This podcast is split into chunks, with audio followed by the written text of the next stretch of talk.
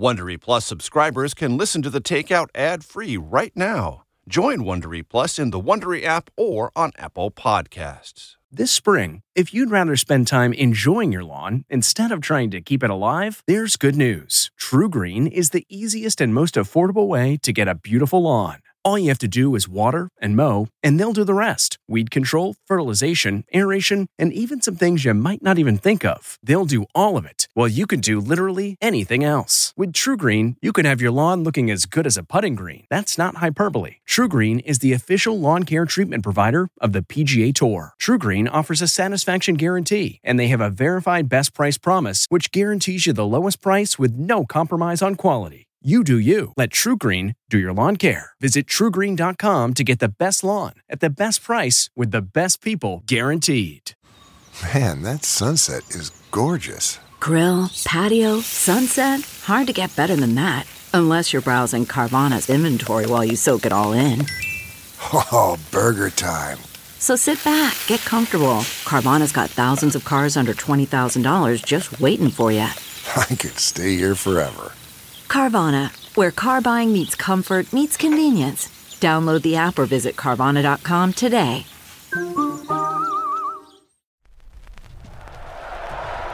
Five, four, three, two, one. But who's counting, right? And his name is Major. Oh, ladies and gentlemen, please welcome Major Garrett from the nation's capital. Major, fantastic. It's the takeout. This is a major achievement. With CBS News Chief Washington correspondent Major Garrett. Yes, CBS. Yes, hi. Major Garrett. Major, that's nonsense, and you should know better. Is Major out of the doghouse? the answer is yes. Welcome to the very best part of my broadcast week. You know, this particular show is sprinkled with the stardust of destiny. What do I mean by that? Sounds kind of crazy, doesn't it? What I mean by that is our guest, who I'll introduce in a second, and I've known each other many years. And he's just written a book that answers or seeks to answer one of the questions that this show has always been dedicated to. Why do people come to Washington, D.C.? What are their motives? What are their aspirations? What are they trying to accomplish? What are they going through as they try to work through those things? Now, my show doesn't get anywhere near to the terrain that my guest's book gets to, which is why I'm so glad he's here. So, without further ado, let me introduce our guest. Ben Terris of the Washington Post. Ben, it's great to see you. It's great to be here. His book called The Big Break, and you got to wait for the subtitle. Listen closely. The gamblers, party animals, and true believers trying to win in Washington while America loses its mind. Now, before we talk to Ben, I just want everyone in my audience to know Washington, D.C. is crawling with journalists. Every corner of the city has got journalists. Almost never does a journalist rise to the rank where their work has a name applied to it. Even rarer still, their full name applied to it. And there is something in Washington known widely as the Ben Terris treatment. Profile subjects get the Ben Terris treatment. It's a thing, people know about it. So, Ben, first of all, congratulations on that status. Thank you. Second of all, tell my audience what the book is about and Sure. what it tries to answer. So it's called the Big Break, right? And the the reason it's called the Big Break is because the country went through a big break. Donald Trump kind of broke our politics, the way we think about our country, the way Washington works. Um, but it's also about a bunch of people seeking a big break in this new Washington. So it's in the period of time after Donald Trump has been expelled from office, before he may return, and there's this new landscape in Washington D.C. that all these kind of new creatures and old creatures trying to figure out a new way to exist uh, are trying to put something together, trying to either get famous or influential or elect somebody or pass legislation they believe in. It's just this, you know, this new territory, and these are kind of the pioneers on the frontier trying to figure out what this new Washington is all about. Midway through the book, there's a sentence that says most people come to Washington as idealists. Do you believe that? Yeah, I do. Certainly. I mean, And our food has arrived. By the way, I didn't mention this. I keep forgetting to set the stage where we are. Unconventional diner is where we are, and lunch has just arrived. So I thank you very much for that. Chicken and waffles for me, of course. That's uh, fitting within my completely non-dietary diet, meaning there's no diet involved. There's just food and lots of it. So please continue, Ben. Uh, so idealists, yeah. I mean, look, if you really, really cared about being famous, like, why would you come here and not go to Hollywood? And if you really, really wanted to be rich, why would you come here and not go to go New to York. New York? I mean, Right. there's other places, Or Boston or Chicago or something like that. And, and you can come here for both of those reasons. It's just not going to be the main reason to come Mhm. here. And people forget that Washington is filled with thousands of people, Right. And most of those people are here to be part of something bigger than themselves. I do also think that there's people come to Washington and everyone always wonders are they going to change the place or is this place going to change them? Right. And I do think a lot of idealists come ideal idealists and leave cynics, but it's not the only story in the city by any means. Right. And there's nothing uh, new in life or literature about people coming to any place with any set of motivations, idealistically, and being sort of worn down by the hard realities of life. And the great choice you have in that saga, lived or read, is what are your choices? Do you remain idealistic, or do you become cynical and sort of turn bitter against either your life, the choices, or the system around you? Which kind of flows through the book. Yeah, I mean, this book is filled with people whose main tension is often are they idealistic? Are they becoming cynical? Were they always cynical and pretending to be idealistic? I mean, there, there's one character in this book whose ex girlfriend I talked to, who lived with him for five years or so, dated for seven years, and she said afterwards, like, I couldn't tell if his main motivating force was to be famous and influential or to do good in the world. Like, I never knew, even though I knew him better than anyone in the world. And so, this is what I'm trying to figure out with a lot of the people is like, what are you doing here? And when I talked earlier, ladies and gentlemen, about the Ben Terris treatment, what that means is Ben has a unique way of getting people in Washington who are closed and protective of their reputations or what they're doing to open up. Open up in ways that he surprised even them, which is clearly true in this book. You talked to so many people who I think told you things they told no one else. And in certain respects, not even people they were living with or had long term relationships with. How do you do that? I don't know. Sometimes, I mean, I think basically, I, I, I go into these stories giving people the benefit of the doubt. Mm-hmm. I give them time, and I treat them with respect. And even sometimes people I don't like or don't really respect, I treat them with the respect that I think they deserve as a subject, right? Which is to say, there's a lot of people in this book who are never taken seriously, who assume that every journalist is out to get them, and I'm not out to get people. Sometimes when you read a story of mine, you'll look at the subject and be like, why did that person talk to Ben? Like, they are gotten, but it's not the goal. The goal is to try to figure out what motivates people and makes them tick and who they are and how they fit into the story that is Washington or the country. And so I think giving people the chance to speak and be open and giving them lots of time is a way to get to understand people. So many journalists go in and they parachute in and they get a quick quote and they get the gotcha moment and they file it back to their editor and they're like, this is my profile. I'm, I'm trying to let people breathe a little bit. And sometimes it's more damaging for them, but sometimes they come across as three dimensional characters. And uniquely, you're afforded the opportunity of time to do that. Yes. So for my job, That's a luxury. It is. I mean, at the Washington Post, I work in the style section, which is the feature section of the Post, and it's as close to kind of magazine writing as you can get in a newspaper in a way. And I get a couple thousand words in a couple weeks, and that's more than most people. This book was another like next level, even for me. I spent. Two years on this book, which meant many, many months with people, seeing them again and again, seeing how their stories changed, seeing how they realized that one thing they said they actually regretted saying and trying to say a bunch of other stuff to undo it, but you can't really undo the things you said. And so I feel like these are some of the most three dimensional portraits I've ever been able to write on, you know, as long as I've been a journalist. And at the end of it, your takeaway about that tension between idealism and cynicism is are you any more educated about that? I'm definitely more educated. I think the j- beauty of the job is I'm getting more educated every time I write anything. Like I, I come in not knowing anything and I leave knowing a little bit about what makes every person tick. The main takeaway I have is that this is the ongoing fight of Washington. Trump has changed Washington in a lot of ways. Um, but one thing he has not changed is this central fight, which is do people come here to do good or do people come here to do good for themselves? And everyone in this book is somehow fighting that battle internally, externally. And I just think I have a better understanding of Washington having, you know, profiled a few more characters, but it'll take a million more years to fully understand the place. One of the themes that crops up in the book is there in the post Trump era is a kind of absence of shame that used to apply to things that went on in Washington, which gives people either more latitude, more ability to succeed, or more ways to fail. Yeah, I mean, being shameless is a superpower in Washington. Um, you know, it used to be you could be shamed out of office, you could be shamed into doing things the right way. You know, on, on Twitter or or threads or whatever we're all on now, people like to say like people in Washington are saying the quiet part out loud. It's become a cliche, but it's mm-hmm. sort of true.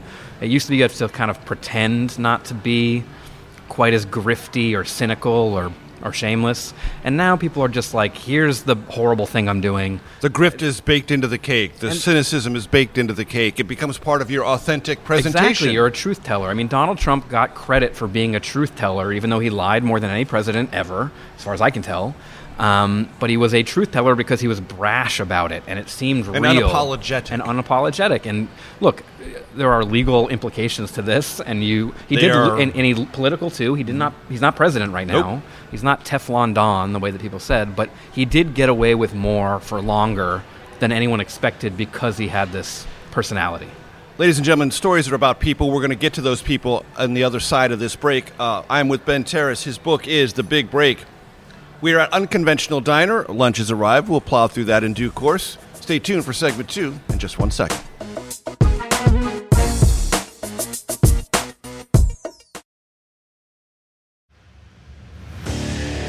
What makes a life a good one? Is it the adventure you have? Or the friends you find along the way? Maybe it's pursuing your passion while striving to protect, defend, and save what you believe in every single day. So, what makes a life a good one? In the Coast Guard, we think it's all of the above and more, but you'll have to find out for yourself. Visit gocoastguard.com to learn more. CarMax is putting peace of mind back in car shopping by putting you in the driver's seat to find a ride that's right for you. Because at CarMax, we believe you shouldn't just settle for a car, you should love your car. That's why every car we sell is CarMax certified quality so you can be sure with upfront pricing that's the same for every customer. So don't settle. Find love at first drive and start shopping now at CarMax.com. CarMax, the way car buying should be. Welcome back to Takeout. Welcome back to Unconventional Diner. Ben Terris, the Washington Post, is our guest. And for those of you watching on CBS News Streaming or Paramount Plus, you have probably no doubt noticed Ben's fetching T-shirt, Topps Baseball 1984. Maybe that's the way he's disarmingly gets people to open up and uh, let out all their inhibitions. Uh, who knows? Unconventional diner, unconventional T-shirt. Exactly. You know. Um, so let's start with some of the people that populate your book, which I highly recommend, folks. It's a fantastic read. And if you think about Washington as stuffy and full of button down people and always hyper conscious of their pre- public presentation, that's not what this book is. This book is very real, very visceral. It gets into people's minds, their experiences, their mistakes, their ambitions, etc. Sean, how do you pronounce his last name? Uh, McKelvey. McKelvey. Or McElwee. McElwee. You know what? How, Either way. How do we know? Yeah, we know. Who could say? Who is he? Uh, that's he a great opens. The, he's, the, he's the opener of the book. He is. And he's yeah. a great opener. He's a grabber, folks. Yeah. Well, first of all, thanks for saying that about the characters in the book. That, that's the goal, right? Is I never really wanted to be a political journalist, and so I always wanted to write about people. And I covered politics, but I want to cover the people. I want I want this book to feel like a novel more than to feel like homework. And so that, that means a lot to hear you say that. Um, Sean is a fascinating character for sure. He, um, rising star, young Democratic pollster, ran a polling firm mm-hmm. called Data for Progress. Um, initially, I wanted to spend time with him because he felt like a character that could carry the weight of a bigger story. The story of what is a Democrat? You know, what, what does it mean to be successful in Washington as a Democrat? Um, he was a Bernie bro type Democratic socialist happy hour hosting Dirtbag Left guy for a while in Brooklyn or in Manhattan in, in, in New York. Uh, moved to Washington and had one of those very quick evolutions that you might see in Washington, where he became a pragmatist type. He went from a guy who helped popularize the term abolish ICE to a guy who started saying things like, stop saying defund the police. We just need to, you know, incrementally move the ball forward, get some wins as Democrats. got himself into some significant Democratic circles. This made him very mentioned by all the right people. Got Right. to invite all the cool parties. Hosted Exactly. some of the cool parties. Exactly. He became like it, it was a perfect fit for Biden's Washington. The Biden White House loved him. They would tweet out his polls. They'd invite him to meetings. He got a job working for the John Fetterman campaign, which was, as you know, the biggest campaign in, in the midterm. So this guy was in in in the in the mix. Um, and so I'd spend time with him, and one of the places I spent a lot of time with him was at poker. He hosted a poker night for kind of Democratic operatives, you know, mid upper level Democratic operatives. And I already found him fascinating before I would go to poker. But at poker, I realized that what I had on my hands was a phenomenal Washington character. It, it, it turned out his biggest bets were not on poker, were not on cards. The biggest bets he made at, at poker night we were often on politics. He bet on elections, he bet on legislation, he would bet on whether a senator who had a stroke would be back in time for a vote by a certain date. He would bet on everything. Where would he do this? He would do it on the website called PredictIt for a lot of them. He would make bets with people around the table. and He kept a long spreadsheet that, for reasons I never could quite figure out, he shared with me so I could see them happening in real time. Um, he was a pollster working on campaigns, and he would make bets on those campaigns. Sometimes he would make bets against his own clients on those campaigns. And I'm watching this, realizing I'm getting a front row seat into the gamification of politics, the kind of cynical nature of today's politics. Like Donald Trump, he's a guy who kind of does scandalous things out in the open, knowing that if he does it openly, people might not see it as a scandal because, oh, he's doing it openly. Like, how bad can it be? Right. And people got let him get away with it. He made, he didn't make, he didn't make. He encouraged his staff to bet. He would give them money to bet on In politics. reading the book, at ti uh, there's a point where he says, "The betting is my way of judging your certitude or the quality of your either instincts or research." Yes, I asked. It was a confirmation mechanism in real time. At one point, I sort of asked him, like, "Are you afraid of being like the Pete Rose of politics?" Right, yeah. Like, your clients are going to say, "I don't want to give money to a guy who's betting against us, or or maybe even betting at all. It's Right. unseemly. It's ethically dubious." Um, and he said, "No, I sort of have the opposite approach, which is I think I'm better at my job because I gamble."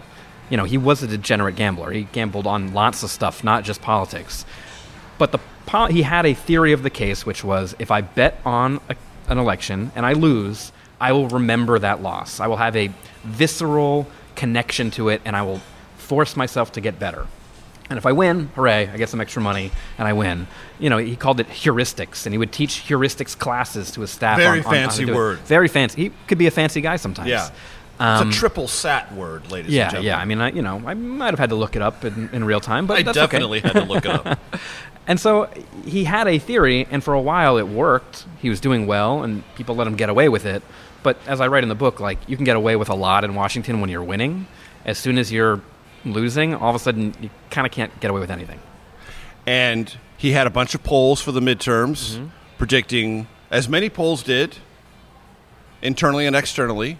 A very rough night on the midterms 2022 for Democrats. Didn't turn out to be that way. And suddenly, those polls and his attitude about them and where he placed them and the visibility thereof became a huge knock against him. But there's another part of this story. Yeah, Please there- tell. There is. Well, even before the other part, it's like before the election, he's showing me his his bets, and he's betting against Democrats left and right, and he's confident about it. A lot of people were wrong, but not a lot of people are bragging about making bets against their own team. So that was a problem. But an equally big problem for him is that he was doing a lot of consulting work for the Bankman Frieds.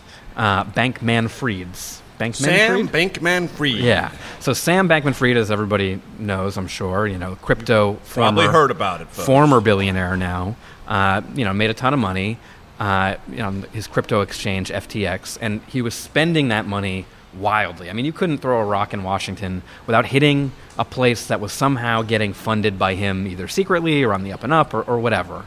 And Sean was doing a lot of consulting for a group called Guarding Against Pandemics, which was run by Gabe Bankman Fried, Sam's brother. And he was kind of getting into the Bankman Fried orbit, which looked like a great bet. I mean, for a gambler, what could be a better bet than attaching yourself to a billionaire who's only 30 years old who could spend money on Democratic politics for 70 years? Sean is an early, you know, adapter of that, and he makes a bunch of money. Um, but the connection doesn't look so good when there's, you know, fraud involved. And federal indictments tend to harsh the mellow. Yes, correct. And so, you, so now Sean has two huge problems Democratic internal backlash to his betting against the team and bad polling, or what was regarded as bad polling, plus his association with Sam Bankman Fried. Yeah. Does that tank him?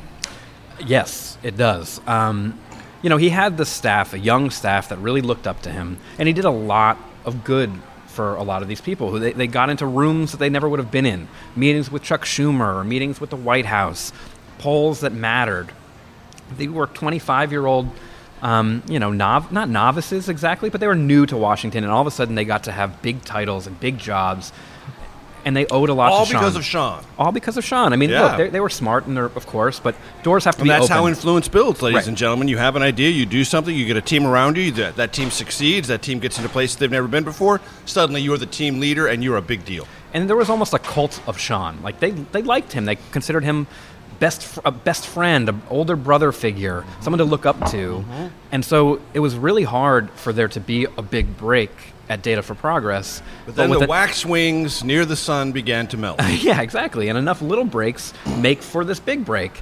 And they start looking into the work he's doing, and he's doing work for crypto that they're not happy about, and they start to feel very uncomfortable with the betting he's done and the betting that they feel like they had to do. And ultimately, they push him out. And the guy who built this organization from scratch brought himself into the inner circle of American politics, has this dramatic rise and this dramatic fall, and I just happened to be around for all of it. And all of it, ladies and gentlemen, miraculously to me, from a journalist perspective, on the record. Yeah. I mean, you're scribbling, or you're recording, or you're doing stuff at these poker parties. You're having conversations that are as open and honest as you would write if you were writing fiction. Like, I'm going to write this great line from this great character who's on this great ascent, and then my novel's going to twist, and I'm going to get the fall, and I'm going to be there for that, and I'm going to write the great quote from there. None of it's made up. It's all real. It's all sourced. Yeah, and I think what the reason that that could happen was when I started spending time with Sean, he's on the rise, mm-hmm. and he feels like good. He, everything that he has done to get to that point is the kind of stuff he's saying in front of me. It's the way he acts. It's his larger than life personality. It's saying incredibly offensive things on the record. It's having his communications director roll her eyes, being like, he's always saying stuff like that in front of reporters. I can't get him to shut up, and it's mm-hmm. kind of a, a laugh line because it's all led to this rise. But when he starts falling, all of a sudden, all of these things that lead to his rise also enable his downfall, and it doesn't look so good anymore. Doesn't look so good anymore. That's one story. There are many more, and we'll get to them in segment three when we come back.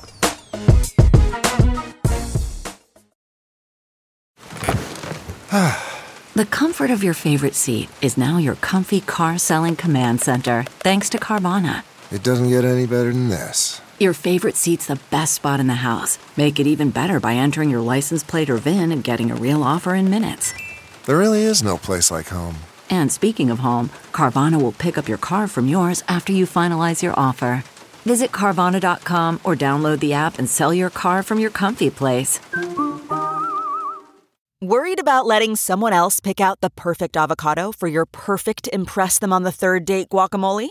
Well, good thing Instacart shoppers are as picky as you are. They find ripe avocados like it's their guac on the line. They are milk expiration date detectives. They bag eggs like the 12 precious pieces of cargo they are. So let Instacart shoppers overthink your groceries so that you can overthink what you'll wear on that third date. Download the Instacart app today to get free delivery on your first three orders while supplies last. Minimum $10 per order. Additional terms apply. Welcome back to the Takeout. Welcome back to Unconventional Diner. I'm telling you, if you're ever in D.C., take advantage of the chicken and waffles. I just crushed them in about seven and a half minutes, which uh, is kind of a land speed record for me. Uh, ben Terris is our guest. The book, The Big Break, I've told you before, but I'll say it again. It's the subtitle that's the real hook. The gamblers, party animals, and true believers trying to win in Washington while America loses its mind. Who's Jamarcus Purley? Jamarcus is one of the most interesting characters in this book to me for a number of reasons. One, because he kind of represents a part of Washington that usually does not get covered in a book about Almost Washington. never. Washington is always books are always filled with the kind of people in front of the bright lights, and Mhm. he's someone who very much was not. He worked for Dianne Feinstein for five years, uh, young black congressional staffer from Pine Bluff, Arkansas. Really smart guy. Went to Harvard and Stanford and studied abroad in Oxford, and worked for Feinstein for five years before getting fired, which I get into in the book. But we can you can read the book for for that whole backstory. Um, and after getting fired, he wants to have a protest of sorts. He wants to draw attention like a whistleblower to things that he's seen, including he believes the dimming mental, you know, faculties of, of his boss, which is something Senator Feinstein, Feinstein, which is something that has been This talked is about a before that story and those questions broke into public view, ladies Right. and gentlemen. And so what he does is something un- unconventional. Um, he takes a bunch of psilocybin mushrooms. He breaks into his boss's office using his congressional ID that he still has. They just let him in. Way after hours, middle Way of the after- night. Middle of the night. Goes into her office, sits at Her Sen- office, Senator not Feinstein's an desk. adjacent office, Right. not a cubicle. Her office. Sits at her actual desk, puts on a camera, smokes a joint in front of camera, the camera. his phone camera. Yep, filming himself. Puts on music. And what? And you said what a minute ago? He's smoking He's what? smoking a joint. Okay. This is like very. This is like, it's really watchable. Like you should check this out. You can. Find Where can it. you find it? Uh, the Dear White Staffers Instagram account, uh, which I can explain what that is. We will get to that. Uh, if you go to find Dear White Staffers and find the account, you'll find Jamarcus Purley sitting at a desk, smoking a joint, dancing to his mother's favorite song. And what he hoped was people would watch this video, it would go viral, and afterwards people would reach out to him and he could give interviews about what it's like to work on the Hill, what he's seen, what the problems are uh, in his office, and he can draw attention. He could be a witness for something larger. I want to read from the book, if you'll let me. Please. Page 69 and 70. He, meaning Jamarcus, believed this gesture would work like a piece of protest art, grabbing people's attention on a visceral level and making them ask questions about what could lead a person to pull off such a stunt, which he would then answer in detail. Kind of, if you're familiar with the show, and I most certainly am, a Black Mirror moment. Yes, it is like a Black Mirror moment. Yeah, Didn't happen, though. Well, it didn't quite happen as he'd hoped. Um, Dear White Staffers, the anonymous Instagram account that has sort of taken the Hill by storm, which is a guy working on Capitol Hill who takes uh, anonymous stories from other people on the Hill to draw attention to Working bad bosses, conditions, working bad conditions, bosses, all that sort of stuff. low They- pay, right? They post the video, stresses, etc. they post the video, and it's the be- one of the best videos, most viewed videos that this account, which has a lot of viewers, has ever had. But it never gets picked up really by mainstream media. The Washington Post doesn't cover it. The New York Times, even Politico, doesn't really write a story about this. Because as you write, people didn't know what to do with it. He didn't a- know what to make of it. he's a complicated guy. People feel strange about drugs and, and protests, and they don't really know what to do about it. His story sort of just evaporates in a way. Um, it means a lot to a lot of people on the Hill who are like, I felt this way when I talked to the guy from Dear White Staffers. He said it was relatable. We all kind of feel this way. Lots of people of color on the Hill who put in these long hours and work their asses off for bosses that don't always care, uh, who uh, you know, will do laundry and walk dogs and get paid nothing and put in long hours and get blamed for every mess up, but not get any credit for the work that they're supposed to be doing. It's relatable. And so I see this and I think Jamarcus is representative of a bigger story. I, I want to write about him and what he means and where he's from and how he got to this point. But I also want to kind of use the story to get into a, a world which another person in Mhm. these chapters calls the subaltern. Right. I want to ask you about that. Let's say that word again. The subaltern, another word I had to look up. I definitely had to three times. So, in writing about Jamarcus, one of the few people who covered it was a, uh, a reporter named Pablo Manriquez. Fascinating guy himself, not from a traditional outlet. He was working at a website called uh, Latino Rebels. And he told me his beat was the subaltern. And he said he liked to use that word because people had to look it up. And I had to look it up. So props to Pablo for teaching me a word. Um, and what it means basically is the, the people who are removed from the hierarchies of power.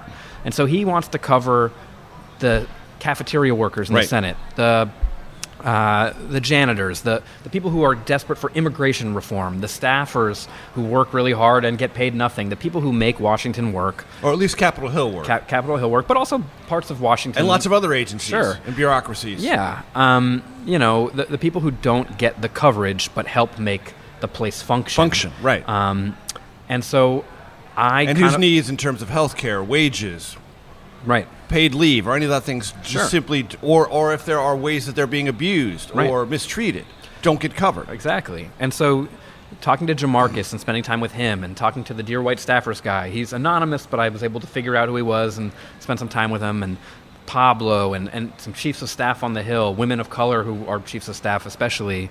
Um, I, I just feel like I was able to see at least a slice of Washington that most people don't get to see and then try to bring it to a, a larger audience. And to that point, Ben, for those who are listening, say, look, I, I live in Colorado, I live in Texas, I live in Montana. What, what on earth does any of this have to do with me? I would say, well, and I'll get you to verify this or disagree with me on this. This seems to me to be part and parcel of underlying tensions that you can see across the U.S. economy right now, post pandemic. People who are in jobs feeling empowered because of the stresses on the job, the need for those jobs to continue to exist even under the most difficult health related circumstances, finding a voice, finding a way to organize, finding a way to communicate their grievances.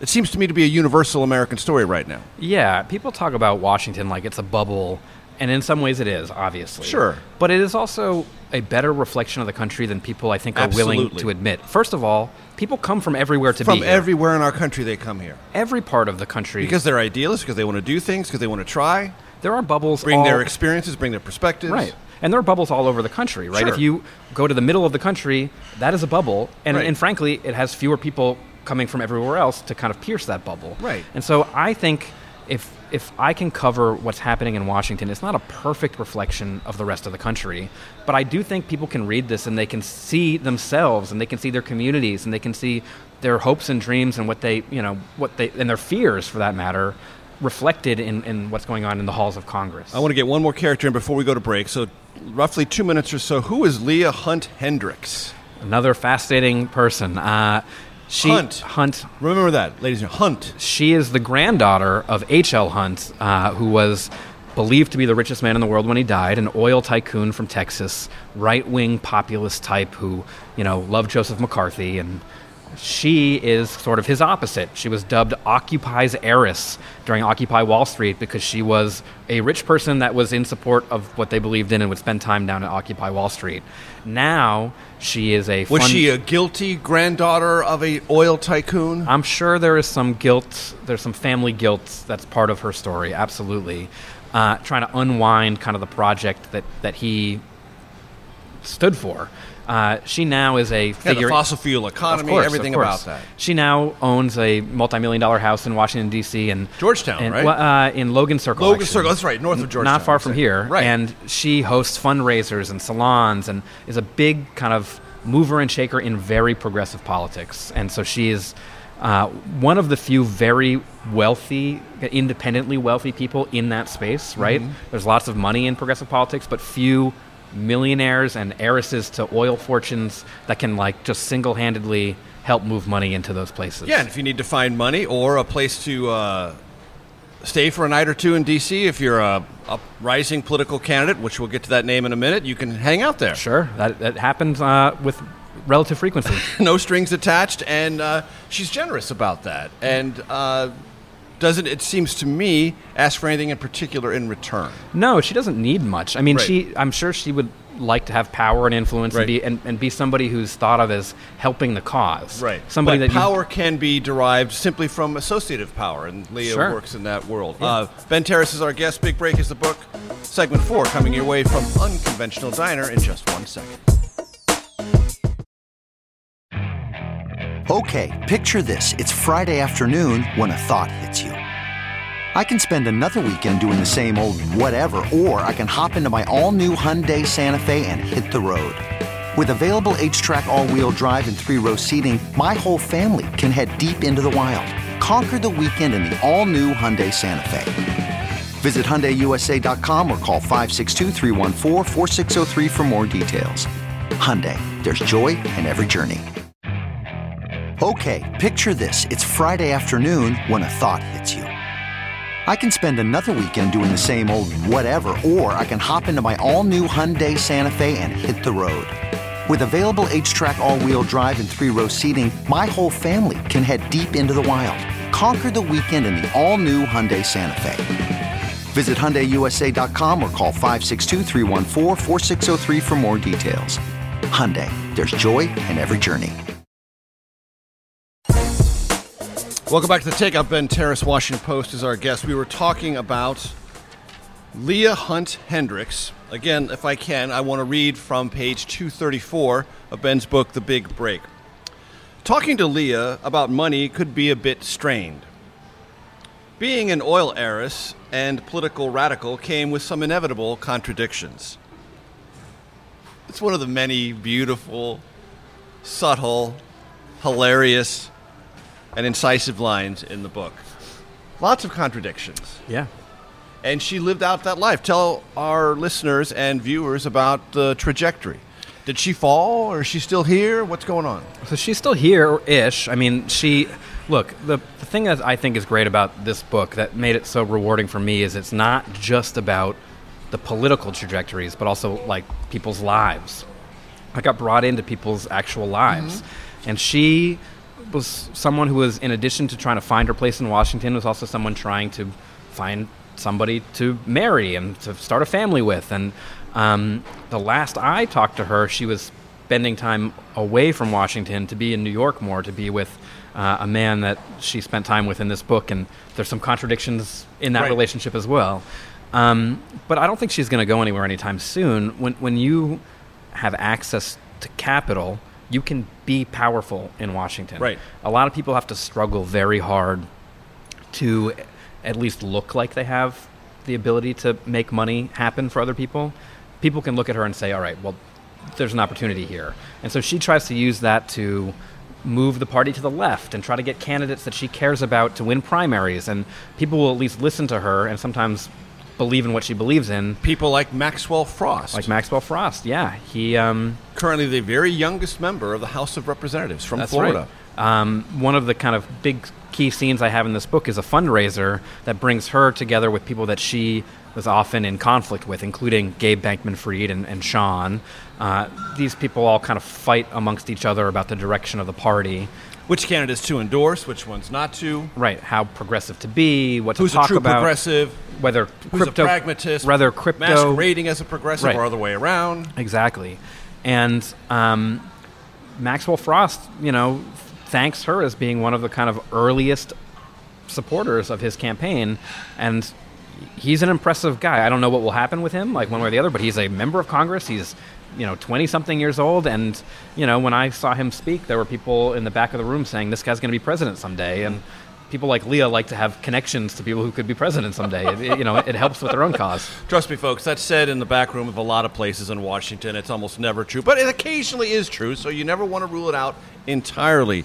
Uh, talk to me about whether or not George Santos and his story flows through any part of your observations of the Sure. characters in this book. Weirdly, George Santos does appear in this book at some at an event that I'm at. He's just there. Um, he's not a main character in the book, but his presence is sort of, you know, emblematic of, of a lot of what I'm writing about, especially in a story involving um, Matt and Mercedes Schlapp, two Trump loyalists who.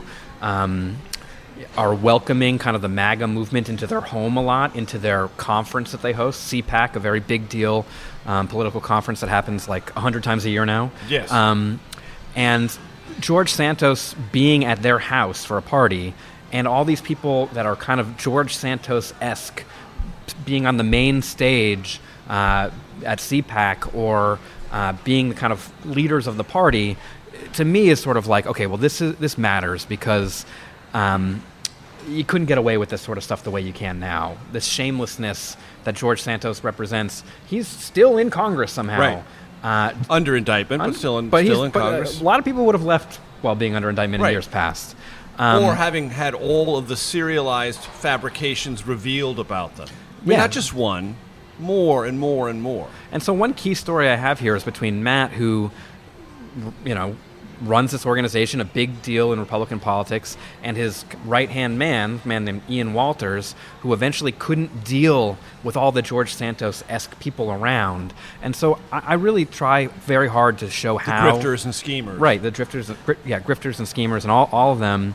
I, I really want to show how politics can affect people personally. This is people hmm. lose friendships, people lose father figures and, and older brother figures and confidants, mentors. mentors because of politics. It's not just policy papers and beliefs. Sometimes it's how people actually live and survive and, and you know make their groups of friends. Right, and one of the choices, ladies and gentlemen, that Washington presents to people, young people in particular, is do you attach yourself in order to rise to one person or one particular cause? And if you do, how much of yourself is wrapped up in that person or that cause? So much so that you begin to disappear and all you're known as is associated with that person or that cause. It can grind you up. Yeah. What, it's one of the real choices that people face here, and it's hard to get the proper answer. There is sort of a gambling theme that runs through this mm-hmm. book. I mean, obviously, we talked about the poker and the actual gambling on politics, but there is a gambling theme right. of do I go Sean is in? right. People are making bets on themselves sure. and their trajectories all the time. And on He's just more. He was just more obvious about. And it. other people. I mean, mm-hmm. Matt Schlapp was a George W. Bush political director, passionate conservative type, mm-hmm. establishment. He looks like I think I read in the book that like if there was a mascot for a team called the Washington Lobbyists, it would just look like him. Mm-hmm. He looks like your idea of Washington. And he decides to go all in on Trump, even before a lot of other people did. When the Access Hollywood tape broke, he and his wife went out to their farmhouse in Virginia. They have five daughters, and they had to decide do we want to continue supporting him vocally or not? And they decided, yeah, it will be better for the country, and frankly, better for them if they do.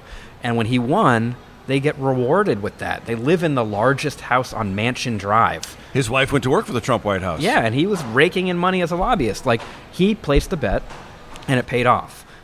But sometimes the same bet, if you make the same bet over and over again, like you might go bust, right? And so, yes, how much do you want to tie yourself to somebody like Donald Trump? How Trump? much do you want to tie yourself, and how much of your own set of principles are you willing to launder or compromise on behalf of that bet?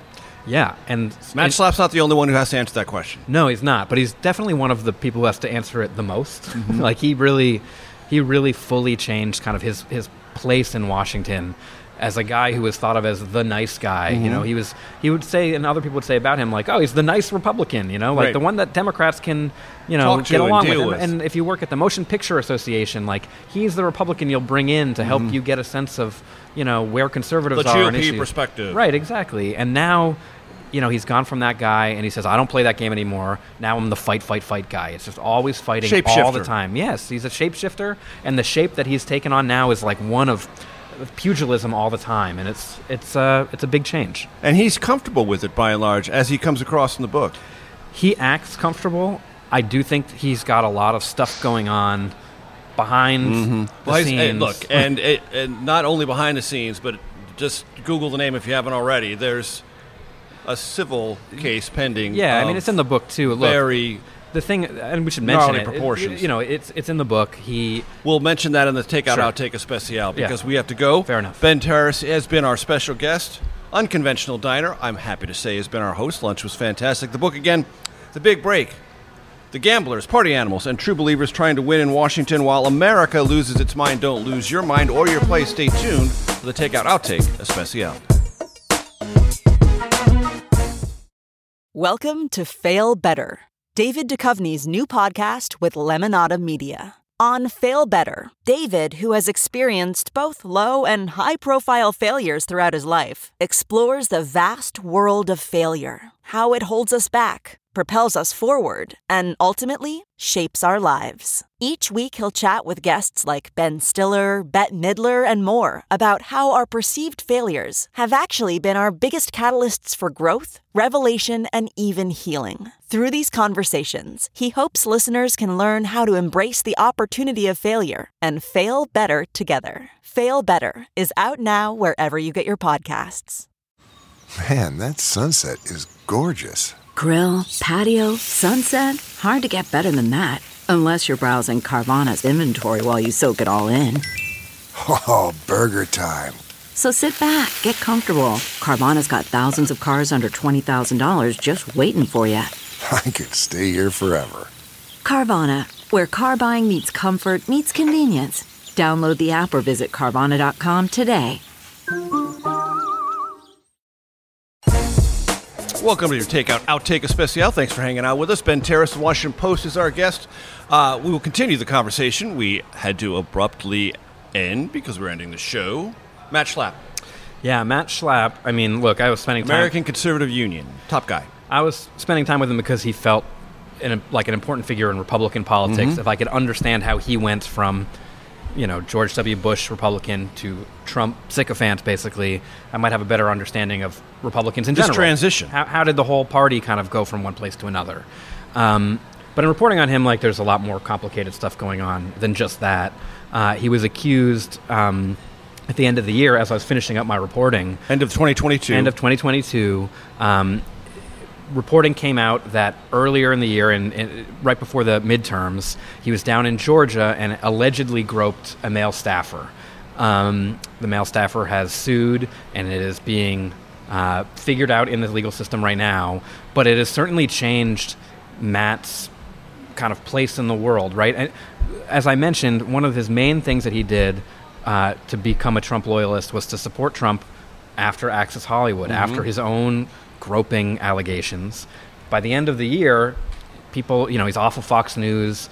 He's sort of being excommunicated from certain parts of the party, but he does go down to Mar-a-Lago for one of his first events, and standing beside him, introducing him at one of the first events shortly after this breaks, is Donald Trump. And so you can see how there's, first of all, like a nice kind of That transactional fusing of loyalty. Exactly, and and loyalty and Donald Trump, and this is why people act the way they do sometimes, is because they can, you know, make sure that they're part of something. Indeed. Uh, as you know, Ben, we have three questions we ask everyone who comes to the takeout microphones. So take these questions in whichever order you prefer. Most influential book in your life and why? All time favorite movie, and uh, you're about to get on a plane or take a very long drive, and there's some music that you're really going to get into. What music, artist, or genre is that most likely to be? Yeah. Well, first of all, the the music is easy. If I'm taking a long drive, I'm listening to the Last Waltz. I'm going to listen to the band. I'm just going to. So Ben and I have known each other since 2010 when we were together at National Journal, and we, among many things we discovered about ourselves almost instantly, was our love for the band, the Last Waltz, and most particularly Levon Helm. Yeah, absolutely. I mean, I could even if I didn't have the Last Waltz, I could just listen to the Levon records. Yes. I'd be fine. Uh, so that's an easy one. Um, most influential book. I mean, honestly, uh, professionally, it would probably be Mark Leibovich's This Town. Mhm. Um, I didn't really know what it meant to cover politics from a kind of fun, featurey perspective until I saw that. Anthropological point of view. Yeah, to, to look at people. What's the at- anthropology of DC? to take a place seriously while not being overly serious, if Right. that makes sense. Like Yeah. you can, it's like Veep. It's like you watch Veep and you laugh, but you also understand the place, and you're also like, man, this is twisted. It's a little Mhm. too close to home. Right. Reading this town for me was like that. Right. And so, for sure, I have the job that Mark used to have at the Washington Post. My path is not dissimilar because of that. Uh, favorite movie?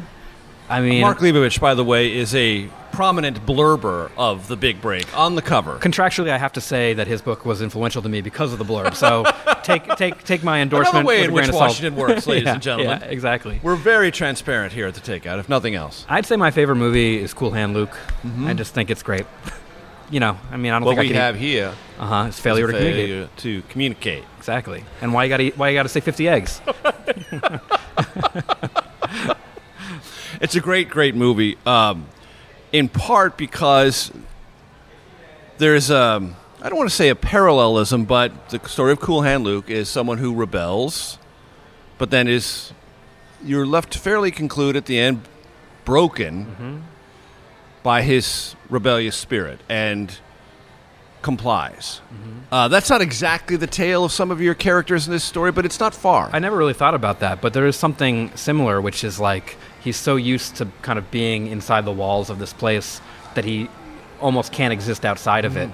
And there's a lot of people here who desperately want to break free, but don't know where to go and don't have a world outside of Washington. And they are so used to the walls of Washington, the that, conformity of Washington, that when given the opportunity, the strictures, they can't help but come back. hmm That's true.